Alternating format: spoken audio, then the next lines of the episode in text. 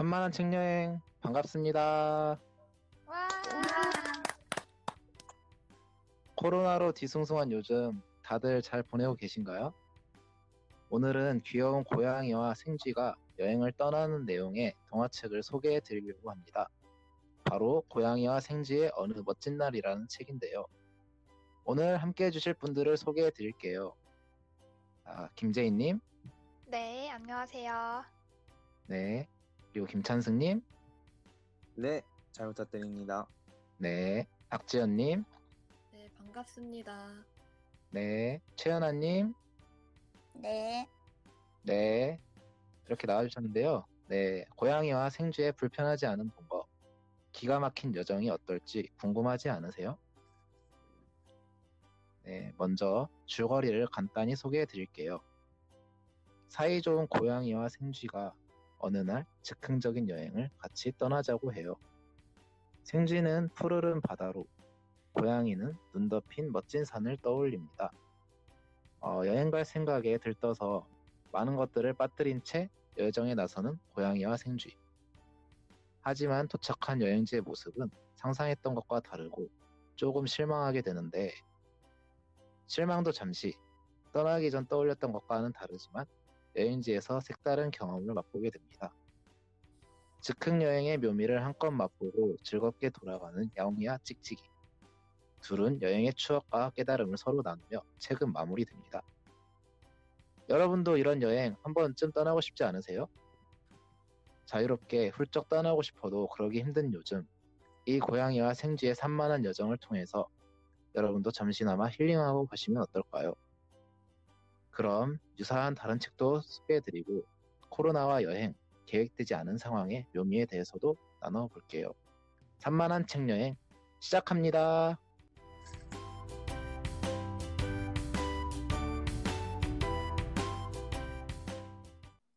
네, 줄거리 재밌게 들으셨나요? 이제 한번 고양이와 생쥐의 관계에 대해서 얘기해 보려고 하는데, 우리가 일반적으로 생각하는 고양이와 생쥐의 관계는 어떻죠? 찬승 씨는 어떻게 생각하세요? 네, 둘은 거의 앙숙이죠. 톰과 제리에서도 그렇고요. 네, 맞아요. 고양이와 생쥐는 보통은 친구 사이로 지내진 않죠. 그래서 저는 이 점이 참신한 것 같아요. 보통은 고양이와 생쥐를 앙숙으로 생각하잖아요. 그런데 이 책에서는 고양이와 생쥐는 같이 여행을 다닐 정도로 사이가 좋습니다. 둘이 덩치도 다르고 사는 것도 다르고 먹는 것도 달랐는데 어떻게 친해졌을까요? 두 사람의 취미 생활이 비슷했던 걸까요? 주변에서 고양이와 생쥐는 친구가 되기 힘들다고 하진 않았을까요? 음, 진짜 편견을 깨는 친구 사이로 보이네요. 네, 맞아요. 둘은 사이가 정말 좋습니다. 먼저 보고 싶다고 편지를 보낸 건 고양이였고, 가고 싶은 걸 양보한 건 생쥐였죠. 두 사람의 여행을 보면 생쥐의 의젓한 모습도 볼 수 있습니다. 고양이보다 훨씬 작은 생쥐가 고양이가 여행에서 실망을 느꼈을 때 위로해주던 모습이 정말 인상적이었는데요. 네, 그리고 생쥐가 가고 싶었던 바다에 갔을 때 고양이가 생쥐를 달래주는 모습도 정말 귀여웠어요. 네, 정말 귀엽네요. 네. 여행을 기대했다가 실망을 한 상대방을 보고 위로해주는 두 사람의 방식은 비슷하면서도 조금 달랐는데요. 이 책에서는 생쥐가 씩씩하고 고양이가 섬세하고 다정한 성격을 가진 걸로 보입니다. 개인적으로는 거기서 보이는 두 사람의 다른 성격이 너무 귀엽게 느껴졌는데요. 그러면 이제 이와 유사한 느낌을 가진 책이 있는지 한번 알아보실까요? 고양이와 생쥐의 관계를 잘 들으셨나요?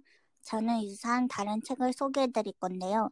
이번 산만한 책 여행에서 다른 책이 1편과 2편으로 나누어집니다. 시리즈로 이어지는 영화도 1편을 보고 2편을 보면 스토리가 이어지는 부분이 있어서 그런 재미로 1편도 읽어보면 좋을 것 같아요. 그래서 이제 2편과 작가님도 같은 1편, 고양이가 그리워한 생쥐의 짤막한 주무거리와 소감을 말씀드리겠습니다. 매일매일 생쥐 생각하는 줄무늬 고양이가 있습니다. 그런데 줄무늬 고양이가 만나지 못하는 딱 한 마리의 특별한 생쥐가 있습니다. 구름 속에 숨은 것처럼 잘 보이지 않아 마음이 답답하기만 합니다. 그러던 어느 날 누군가 문을 똑똑 두들깁니다. 바로 특별한 그 생지였지요. 그리워하고 또 그리워한 마침내 전에는 없던 특별한 생지가 나타나서 함께 시간을 보내는 동안 심장이 따뜻해진 고양이는 드디어 생지 생각에서 벗어나 고양이 친구와도 같이 산책하고 시장에도 갈 수 있게 됩니다. 그리고 자신의 18번째 생일, 고양이는 생일 선물로 언젠가 생쥐들이 사려고 줄을 섰던 바로 그 장화를 주문하면서 끝이 납니다. 이렇게 간절히 그리워하다 만난 고양이와 생쥐가 고양이와 생쥐 어느 멋진 날 책에서는 함께 여행을 떠나게 되는데요. 고양이와 생쥐가 나누는 우정이 마음을 따뜻하게 녹여주는 핫초코 같아요.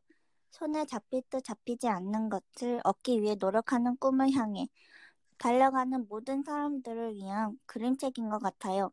간절하게 원하던 일이 이루어지기까지 이렇게 많은 과정이 있었다는 것이 신기하죠? 네, 어, 정말 신기하네요. 이 편만 봤을 때는 고양이와 고양이가 생쥐를 찾기까지 고생을 많이 해서 연락이 닿은 것을 몰랐을 거예요. 알고 보면 고양이가 이 편에서 편지를 먼저 보낸 것도 고양이가 생쥐를 더 만나고 싶어 한 것 같아요. 저는 이 책을 읽으면서 팬데믹 상황에서의 여행을 생각해 보게 되었어요. 여러분들도 여행을 가본 지 참 오래되었죠? 네, 아, 저도 코로나19가 발생하고 나서는 여행을 가본 적이 없어요. 모두 같은 상황일 것 같은데요. 실제로 어, 코로나19가 종식되면 가장 하고 싶은 것 1위와 3위에 각각 국내 여행과 국외 여행이, 국외 여행이 뽑혔다고 해요. 사람들이 얼마나 여행을 그리워하는지 잘 알 수 있는 모습이죠. 이러한 상황에서 이 고양이와 생지의 어느 멋진 날 책이 위로가 될 수 있다고 생각했어요. 이 책의 큰 줄거리는 고양이와 생지가 함께 산과 바다로 여행을 떠나는 것인데요. 고양이와 생지가 여행을 기대하는 모습에서 우리가 여행 가기 전 짐을 싸며 설레하는 감정을 고스란히 느낄 수 있었어요. 맞아요. 저도 간접적으로 여행의 재미를 느낄 수 있더라고요. 또한 여행기를 그린 사파도 굉장히 멋져서 보는 재미가 있었어요. 아, 그 점도 재미있는 포인트가 될 수 있겠네요. 그리고 저는 더 나아가서 독서가 우리에게 여행을 대신할 취미가 될 수 있다는 점에 주목하고 싶어요. 사람들이 책을 읽는 가장 큰 이유 중 하나는 역시 경험을 쌓기 위해서가 아닐까요? 여행을 통해서 세계의 다양한 문화와 가치관을 접하며 사고의 폭을 넓힐 수 있죠. 자신이 기존에 보던 것과는 완전히 색다른 것들을 볼 수 있게 해주고 생각이 넓어지는 긍정적인 효과가 있어요. 이 점이 책과 매우 닮아 있지 않나요? 어떤 점에서요? 물리적으로 새로운 환경을 접할 수는 없지만 책을 통해 여러 나라의 문화와 사람들의 생각을 접할 수 있잖아요. 이러한 점에서 독서를 통해 여행의 갈증을 해소할 수 있을 것 같아요. 아, 코로나 시기에 독서가 큰 도움이 될 수 있겠네요. 네. 이 기회에 우리 모두 책을 가까이 하는 습관을 길러보면 어떨까요? 어, 찬승 씨는 이 책을 읽으면서 어떤 생각을 하셨나요? 네, 저도 여행과 관련돼서 많은 생각을 해봤는데요. 우리가 여행을 떠나기 전에 꼭 해야 하는 것은 무엇일까요, 예한 씨? 어, 어, 음, 마음의 준비? 아, 그렇죠. 계획이죠. 물론 무계획 여행을 추구하는 사람들도 있지만 대부분의 사람들은 설레는 마음을 담아 알차게 계획을 세웁니다. 그렇지만 막상 여행지에 도착하고 나면 계획대로 실현되지 않는 일들이 종종 일어나곤 합니다. 지연 씨, 그럴 때 기분이 어떠신가요?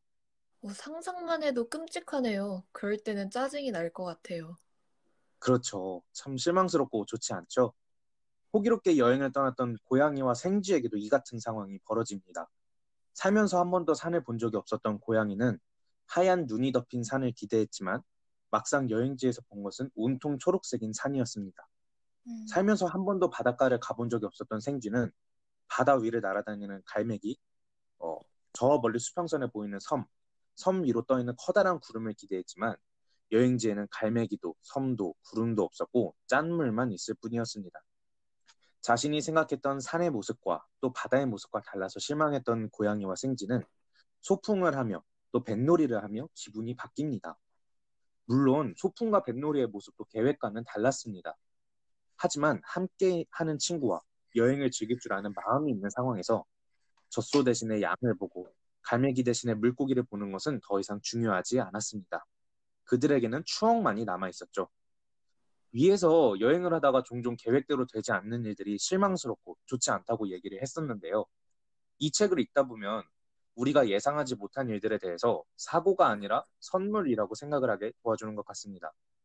우리는 흔히 인생을 하나의 여정이라고 비유를 하곤 합니다. 실제로 인생 가운데서도 우리의 계획이 무너지는 경우가 상당히 많은데요. 코로나는 우리 모두의 계획이 없었던 일이죠. 그러한 순간들 속에서 좌절과 실망을 하느냐, 경험과 추억을 쌓느냐는 우리의 마음에 달려 있는 것 같습니다. 여행을 하다가 계획이 무산이 되든, 인생을 살다가 예상치 못한 일이 일어나든, 잠깐의 실망을 할지언정 좌절은 하지 않기를, 마음의 여유를 가지고 새로운 즐거움을 발견하기를 기원합니다. 코로나 때문에 잊고 있었던 여행의 맛과 멋을 잠시나마 기억나게 해준 고양이와 생지 어느 멋진 날을 강력하게 추천하며 책의 마지막 구절을 읽어드리면서 어, 저의 순서를 마치도록 하겠습니다. 흥분해서 집에 놓고 간 물건들이 전혀 필요가 없었어. 생쥐는 그 사실을 고양이에게 편지로 썼어요. 맞아. 그 다음날 고양이가 답장을 보내왔어요. 그래서 휴가가 멋진 거야.